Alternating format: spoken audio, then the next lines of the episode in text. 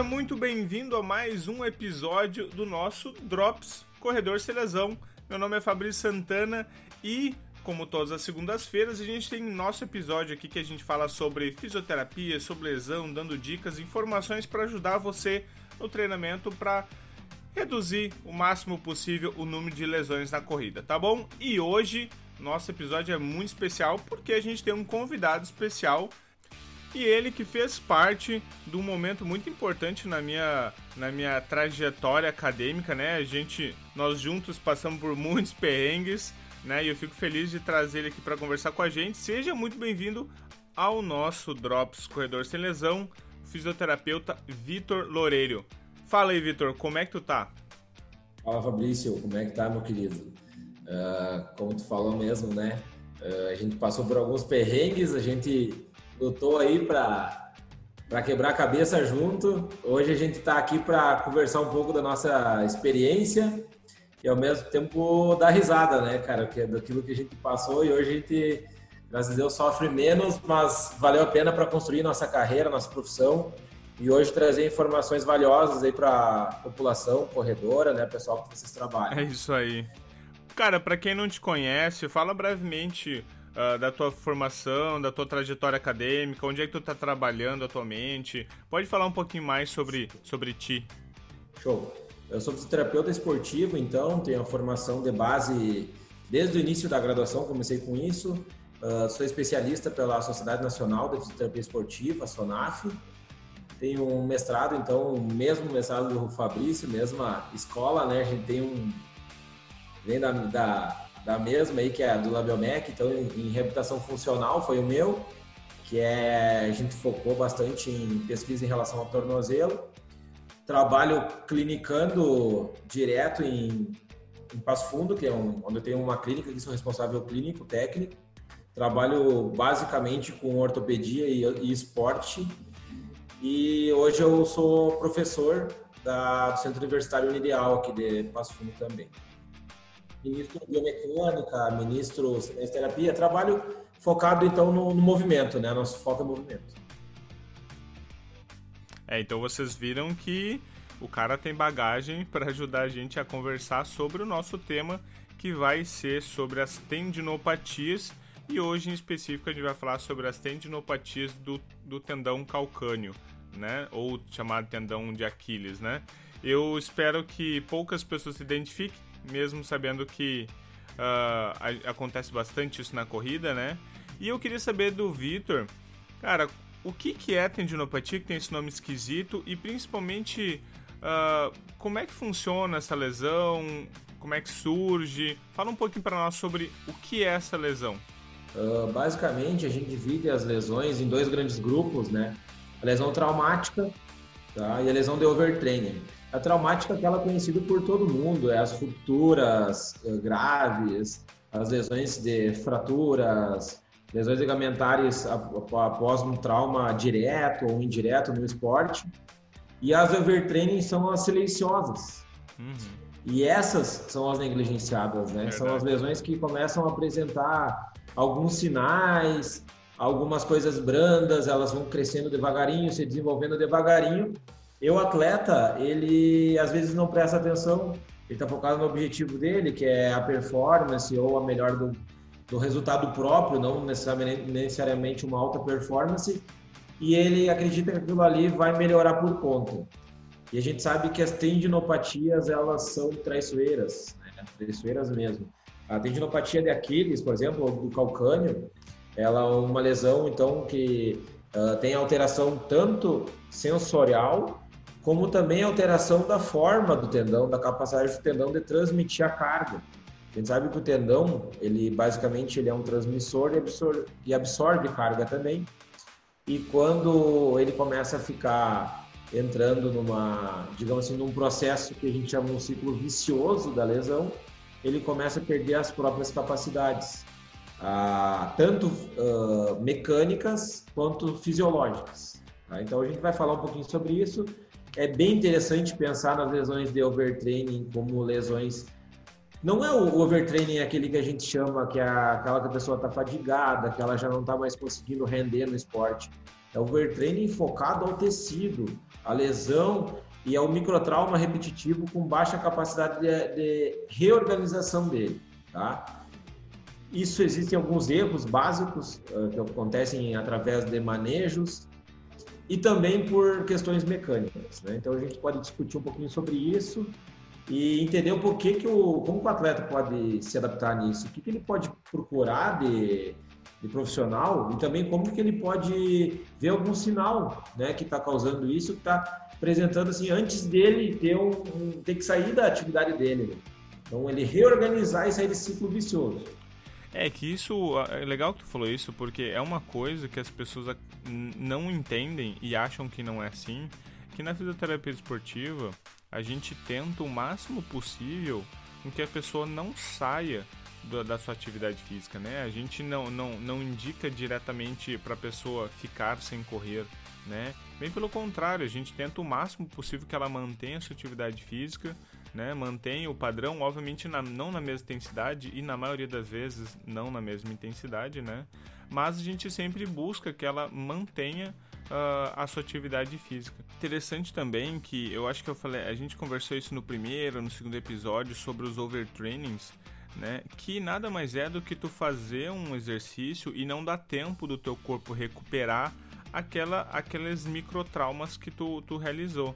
Né? Então, isso vem de, ou de tu não seguir um treino específico, ou de tua periodização de treino não estar tá sendo feita da melhor forma, onde que tu, tu tá exposto a uma sobrecarga, essa sobrecarga causa esses microtraumas, que são bons, tá? Não, não, não é ruim esses microtraumas, mas que tu não tem o tempo é, necessário para tu conseguir se restabelecer e se, e se curar né, desses microtraumas, fazer a supercompensação, melhorar.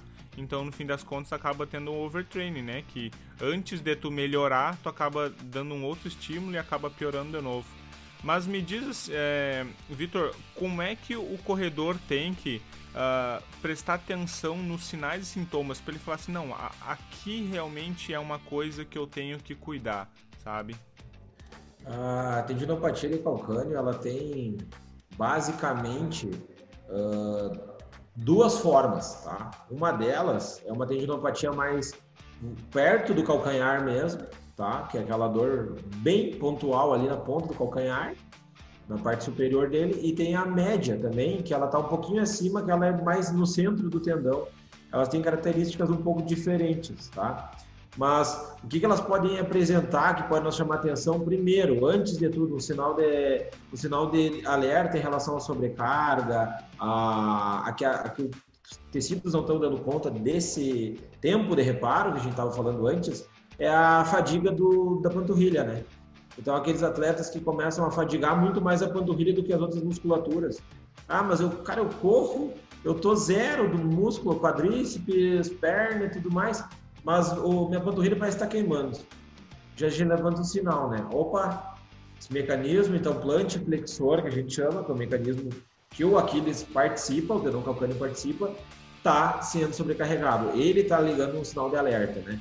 Outra, outro sinal bem interessante também é aquela dor matinal ou a sensação de rigidez matinal nos calcanhares. Então a pessoa levanta de manhã cedo, ela vai dar os primeiros passos e ela sente como se fosse o, o calcanhar travado e dolorido. Tá? Isso é um sinal então de reatividade do tecido. É um sinal. O que é reatividade? É sinal que o tecido está reclamando. Tá? É verdade. Ele não está tendo uma fisiologia boa, ele está reclamando, ele está sobrecarregado e ele que bom que ele incomoda, tá? porque é sinal que uhum. é sinal que que não é que não deu, digamos assim, não falhou a central da informação. E essa central está dizendo, dá uma segurada, tira o pé, reorganiza, né? Porque tem muitas vezes o que acontece, a pessoa aumenta a sensibilidade de manhã, ela fica meses com a sensibilidade aumentada, ela baixa essa sensibilidade por ter ficar parada do treino, ela volta a correr. Só que ela não melhorou a fisiologia do tendão dela. E aí que vem o grande problema, que é a grande chance da ruptura dele. Tá? Um tendão que não está saudio e está recebendo uma carga maior do que ele estava acostumado há dias atrás. Não está bem adaptado. Então, o que, que eu processo o, a, a, pior situação que pode ocorrer na tendinopatia é a ruptura do tendão. É, e tem uma coisa que é bem comum também, é o cara tirar o pé e, e, naturalmente tu diminui o volume e a, e a dor acaba diminuindo e aí ele volta depois com a mesma intensidade que ele estava. E isso, Perfeito. no fim, acaba gerando ou uma ruptura ou uma lesão maior, né, exacerbador, e ele acaba dificultando muito mais o seu retorno por um simples, né, por o simples fato dele não ter feito uma progressão de carga, não ter fortalecimento, não ter feito o fortalecimento adequado, né? Vai subindo as cargas de novo do jeito correto para que evitar de tu não ter que se lesionar e não piorar essa lesão de novo, né? Perfeito. Ah, cara, eu acho sim, ó. Tu, tu tem que entender Primeira coisa, que nível, que nível de atleta tu é, que nível de atleta tu tá. Né? Tu é um atleta recreacional, tu não depende de performance. Vale a pena tu acabar com uma estrutura que é tua pro resto da tua vida? Exatamente. Ou gerar uma demanda tão alta ao ponto de tu perder qualidade de vida por causa disso? Tu é um atleta amador, tu não se sustenta disso, mas ao mesmo tempo, tempo isso é o que te motiva, te manter ativo, fazer tuas atividades progredir na, digamos assim, no treinamento, uh, cara, não vai valer a pena também. O delete a gente pode até aceitar, digamos assim.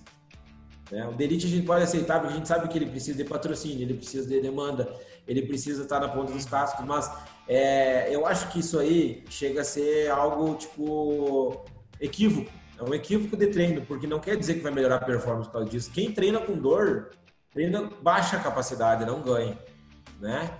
Então, isso que a gente tem visto, essa é a parceria que a gente tem feito entre a fisioterapia, né, e o profissional de educação física em relação ao treinamento e à demanda. Eu acho que é a combinação perfeita para a gente conseguir reorganizar e fazer com que chegue ao ponto da pessoa ter a melhor performance que ela precisa, com uma boa qualidade de vida, alta qualidade de vida, que é o que ela todo mundo deve ter, e ao mesmo tempo ela não está sintomática, não está gerando uma patologia no tecido dela, né? no, no, no sistema dela, digamos assim. Né? Uh, o que, que eu vejo também, Fabrício, que eu acho que é interessante a gente falar, que, que foi o que tu comentou. Uh, o tendão não estar mais sintomático não significa que ele está curado. Tá? Quem desenvolveu uma tendinopatia desenvolveu uma desorganização do tecido interna que ela não é visível na maioria das vezes. É verdade. Então o que acontece? Aumentou a vascularização local, aumentou sangue local, nem deveria ter sangue ali. Tá? As fibras estão desorganizadas.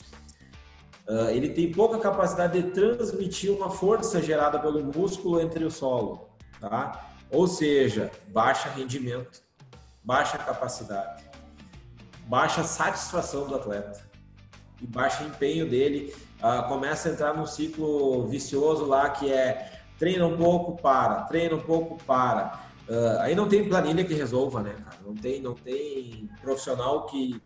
É, ainda mais uma musculatura dessa, né? Uma musculatura que ela é, é o motor da Sim. corrida, né? Um Sim. tão importante no nosso movimento, no nosso nossa mecânica de corrida.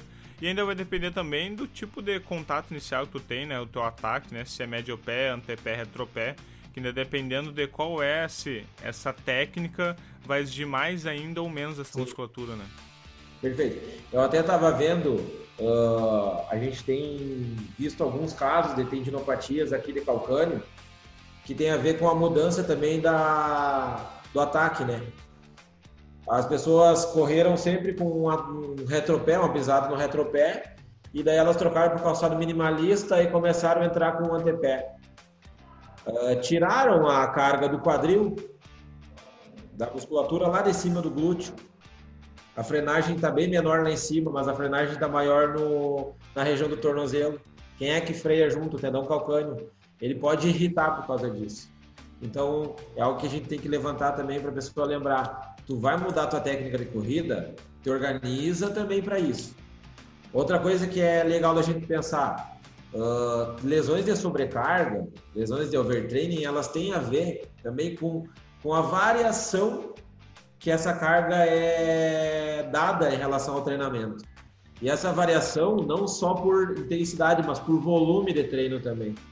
é o pessoal da educação física tem feito, quem trabalha com isso mesmo, né? Trabalha, estuda e trabalha com isso, no caso do Felipe, uh, o pessoal o pessoal é competente ao ponto de controlar isso aí também. Então não é pegar a planilha lá do, do cara que ganhou a prova lá há 10 anos atrás e repetir a planilha dele. Cada pessoa é uma pessoa. E essa variação de treino, por exemplo, 20% a menos do treino do que ele fazia mês passado, expôs de novo a pessoa à lesão. Que foi o que aconteceu lá na parada com a pandemia. Mas aí a pessoa quer compensar aquilo que ela parou e ela coloca muito mais do que 20% de demanda do que ela está fazendo no mês passado também. E daí essa levantada rápida faz com que ela se exponha. Ela pode não ter fator mecânico nenhum, mas ela está sobrecarregando o tecido que não estava acostumado. E isso aí vai gerar ela, vai tirar ela da carga ótima que a gente chama e vai levar ela para quê? Para uma exposição de overtraining também.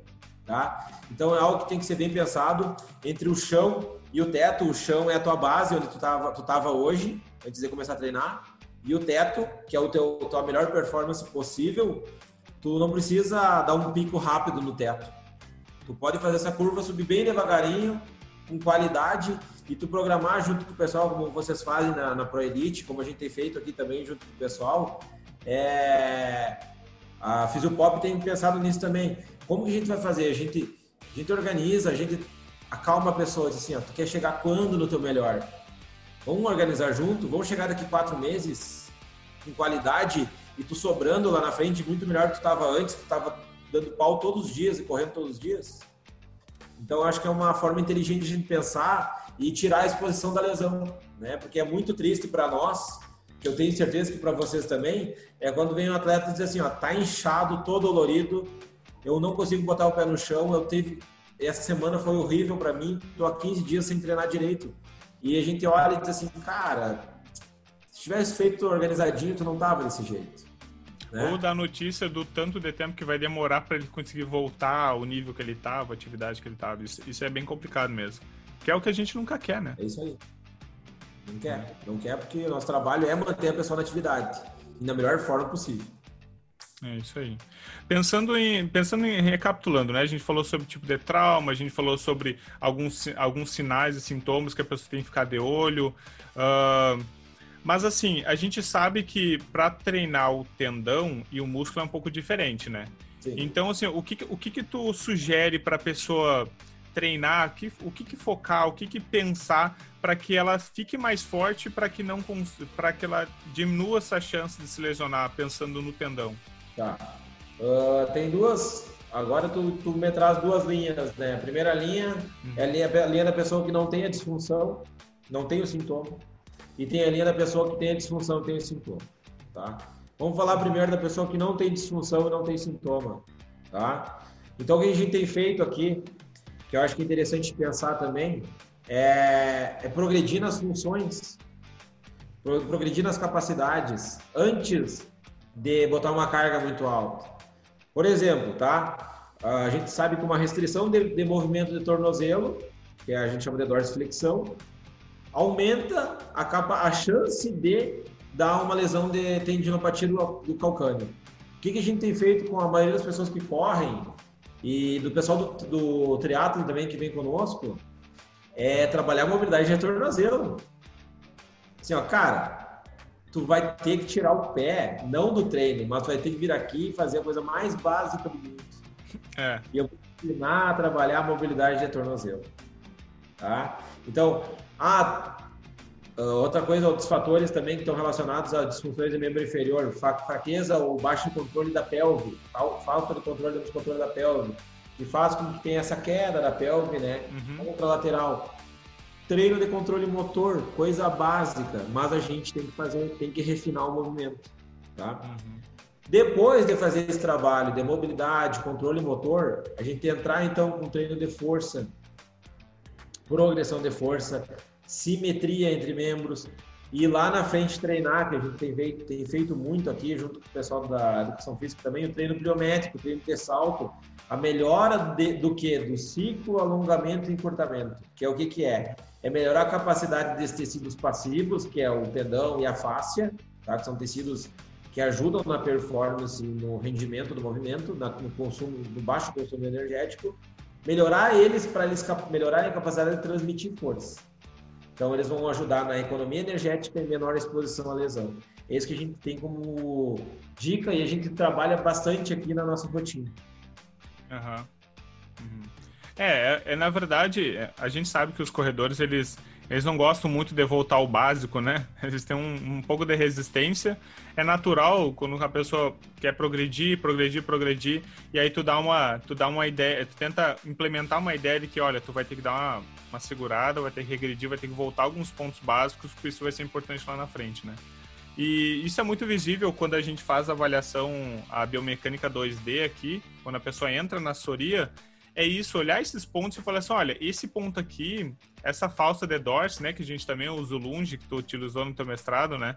Então, cara, quando Sim. tu usa essa, essa avaliação e fala assim, olha, quem sabe botar um pouquinho mais de mobilidade aqui, porque do jeito que tu tá correndo, vai ser necessário, entendeu? É necessário fazer isso. Então, infelizmente, o cara vai ter que voltar um pouquinho atrás, vai ter que realmente treinar e vai ter que se, se alinhar e se preparar antes para correr, né? A gente fala assim, ó, se você quer começar a correr agora, a tua preparação teria, teria que ser feita um pouquinho antes, né? E, se, e, e a gente fica muito feliz quando a pessoa entende e começa a fortalecer, começa a fazer o trabalho e depois começa a correr, né? E aí a gente tem uma. A pessoa fica muito mais eficiente, ela acaba reduzindo bastante a lesão. E, e eu acho que é, é por esse caminho que tem que seguir, né? Uh, mais, algum, mais algum ponto que tu acha que é importante dar de dica para o corredor para ele pra, quanto a essa lesão? Sim. Ah, cara, acho que a primeira coisa, esse retorno, voltar um pouquinho atrás, tu falou, falou uhum. isso em relação à resistência, ser resistente a isso. Cara, vou dizer assim, ó, hoje a gente separa o atleta do, da pessoa que é atleta mesmo e da pessoa que corre estilo Forrest Gump, que é o corredor. ah, vai pra rua, vai correr, vira o corredor. Não, não é assim, né? Esse é o Forrest Gump, tá? Uh, o cara que é atleta mesmo, ele precisa pensar nisso. Por quê? Porque, cara, o nosso sistema mecânico, ele é organizado e às vezes uma modalidade diferente da outra faz com que tu precise ter necessidades diferentes.